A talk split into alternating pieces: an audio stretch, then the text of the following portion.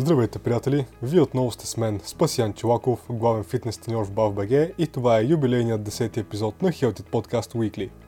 Този епизод го записвам леко болен, но се надявам с магията на едитинга да не се чуят никакви кихани и кашляния.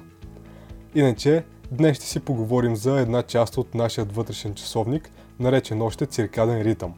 Ще разберем какво всъщност представлява той, какви нарушения могат да възникнат в него и как можем да му влияем. Циркадните ритми са 24-часови цикли, които са част от вътрешния часовник на тялото и изпълняват основни функции и процеси. Един от най-важните и най-добре познати циркадни ритми е цикълът сън и будност. Циркадният ритъм помага за това нашите вътрешни процеси да са синхронизирани с цикъла ден и нощ. Това от своя страна ни подсказва кога е добре да си лягаме и да ставаме. Терминът циркаден произлиза от латинската фраза circadium, което означава около ден. В голяма степен циркадният ритъм е настроен вътрешно и не можем да го променим изцяло, но има неща, които му влияят. Един пример за циркаден ритъм е чувството на изморяване след обед. Не е случайно, че хората по целия свят усещат тази вълна на умора по това време на деня. Всъщност, има два големи спада в енергията на човешкото тяло в рамките на един ден – Единият е между 2 и 4 часа през нощта, когато обикновено хората спят, а другият е между 1 и 3 след обед. И след като сме на тази тема, ето няколко бързи съвети за това как да се справим с следобедната умора. Първият съвет е да се раздвижим. Да се поразходим, например, за няколко минути, да направим някакви леки упражнения, които да раздвижат кръвта ни. Това ще ни помогне да се разведрим.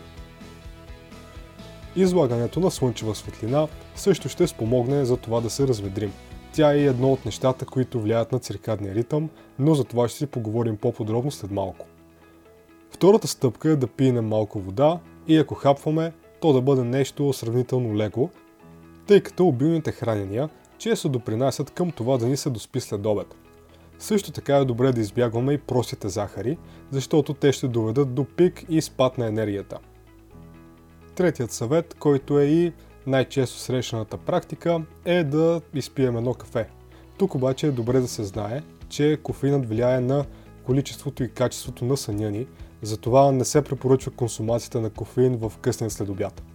И все пак хората са различни и абсорбират кофеина по леко по-различен начин, така че за едни ще е окей okay да пият кафе дори и в 4 след обед, без а, това да им повлияе особено на съня, докато за други всичко след 12 часа на обяд ще доведе в проблеми в заспиването или в дълбочината на съня. А когато хората говорят за циркаден ритъм, това най-често е в контекста на съня. Цикълът сън-събуждане е един от най-ясните и критични примери за важността на циркадните ритми. През деня излагането на естествена светлина води до изпращане на сигнали, които генерират бдителност и ни помагат да сме будни и активни. С настъпването на нощта се инициира производство на мелатонин, който е хормон насърчаващ съня и след това продължават да се изпращат сигнали, които ни помагат да спим през нощта.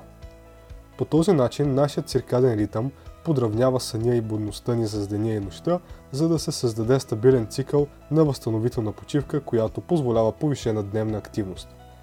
Точно това е причината да сте чували как е добре 1-2 часа преди лягане да спрем да се взираме в екрана на телефона, компютъра или телевизора. Те излъчват синя светлина, която пряко влияе на производството на мелатонин. А пък когато циркадният ритъм е дестабилизиран, това означава, че системите на тялото не функционират оптимално. Нарушеният ритъм може да породи сериозни проблеми с съня. Безправилното сигнализиране от вътрешния часовник на тялото човек може да изпитва трудности при заспиване, да се събужда многократно през нощта и да изпита други такива проблеми. Общото време на сън може да бъде намалено, а нарушеният циркаден ритъм може да означава и по-плитък, фрагментиран и по-низкокачествен сън. Нормално е да се запитаме какво може да дестабилизира циркадния ритъм. И всъщност нарушения в циркадния ритъм могат да възникнат както в краткосрочен, така и в дългосрочен план. Ето и някои примери.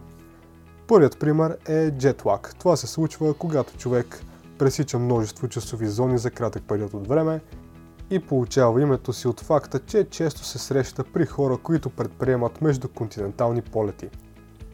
Работните смени с непостоянни часове, както и нощните такива или извънредното работно време, както и смени, които противоречат на естествените светли и тъмни часове на деня, също могат да са причина за нарушения в циркадния ритъм.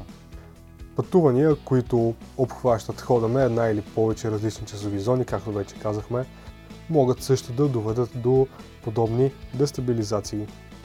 Други такива причини са стресът, някои видове лекарства, освен това увреждания на мозъка, деменция, наранявания на главата или слепота. Както показва този списък, има различни причини за нарушение на циркадния ритъм. Някои циркадни смущения са свързани с индивидуалното поведение, като например при пътуване или работа, което променя графиците на съня. Други разстройства проистичат от увреждания на определени органи и функции на тялото, а в определени ситуации могат да участват и генетични причини. И сега следва въпроса как можем да поддържаме здравословен циркаден ритъм. Въпреки, че нямаме пълен контрол над циркадния си ритъм, има съвети за здравословен сън, които могат да бъдат последвани, за да се опитаме да подобрим оптималността си. Първо, излагайте се на слънчева светлина. Прекарването на време на открито, когато навън е светло, подсилва бдителността. Също така си създайте добра сънна хигиена. Това включва да си създадете последователен график за съня, тъй като промяната на времето за лягане и ставане може да попречи на способността на тялото да се адаптира към стабилен циркаден ритъм. Освен това, както вече казахме, е добре да се избягва точно преди лягане взирането в екраните на телефоните, лаптопите, компютрите и телевизорите, тъй като това ще възпрепятства до определена степен производство на мелатонин. Освен това, е нужно да се упражняваме ежедневно, тъй като активността през деня може да поддържа вътрешния часовник и да улесни заспиването през нощта. Освен това, както вече казахме, е добре да се избягва и кофеина вечерно време, а понякога дори и в късния следобяд. Алкохолът също е добре да се избягва, той за разлика от кофеина не е стимулант, а точно обратното – депресант. Това означава, че потиска централната нервна система и а, кара мозъчната дейност да се забави. Алкохолът има успокояващи ефекти, които могат да предизвикват чувство на релаксация и сънливост, но консумацията му, особено прекомерната такава, е свързана и с лошо качество, както и с намалена продължителност на съня. Последният съвет е, ако си правите дрямка след обед, то да гледате тя да бъде сравнително кратка и да е в по-ранната част на следобеда, тъй като късните и дългите дрямки могат да оттеглят времето за лягане и да развалят графика на съня ви. Това беше всичко от мен за този епизод на Healthy Podcast Weekly. Дано информацията да ви е била полезна, спорна и спортна седмица и до скоро!